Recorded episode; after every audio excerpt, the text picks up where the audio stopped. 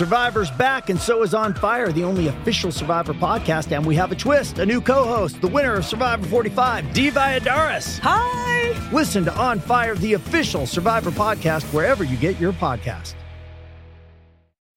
Eye on Tech with Larry Magid. You may have heard about the technology developed jointly by Apple and Google to automate contact tracing to help alert people who may have been in proximity to someone infected with COVID 19.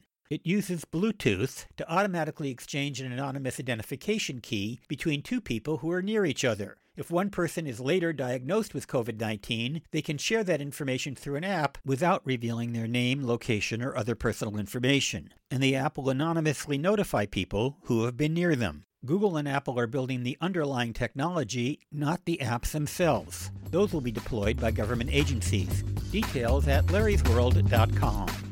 Larry CBS News. A story of betrayal you would struggle to believe if it wasn't true.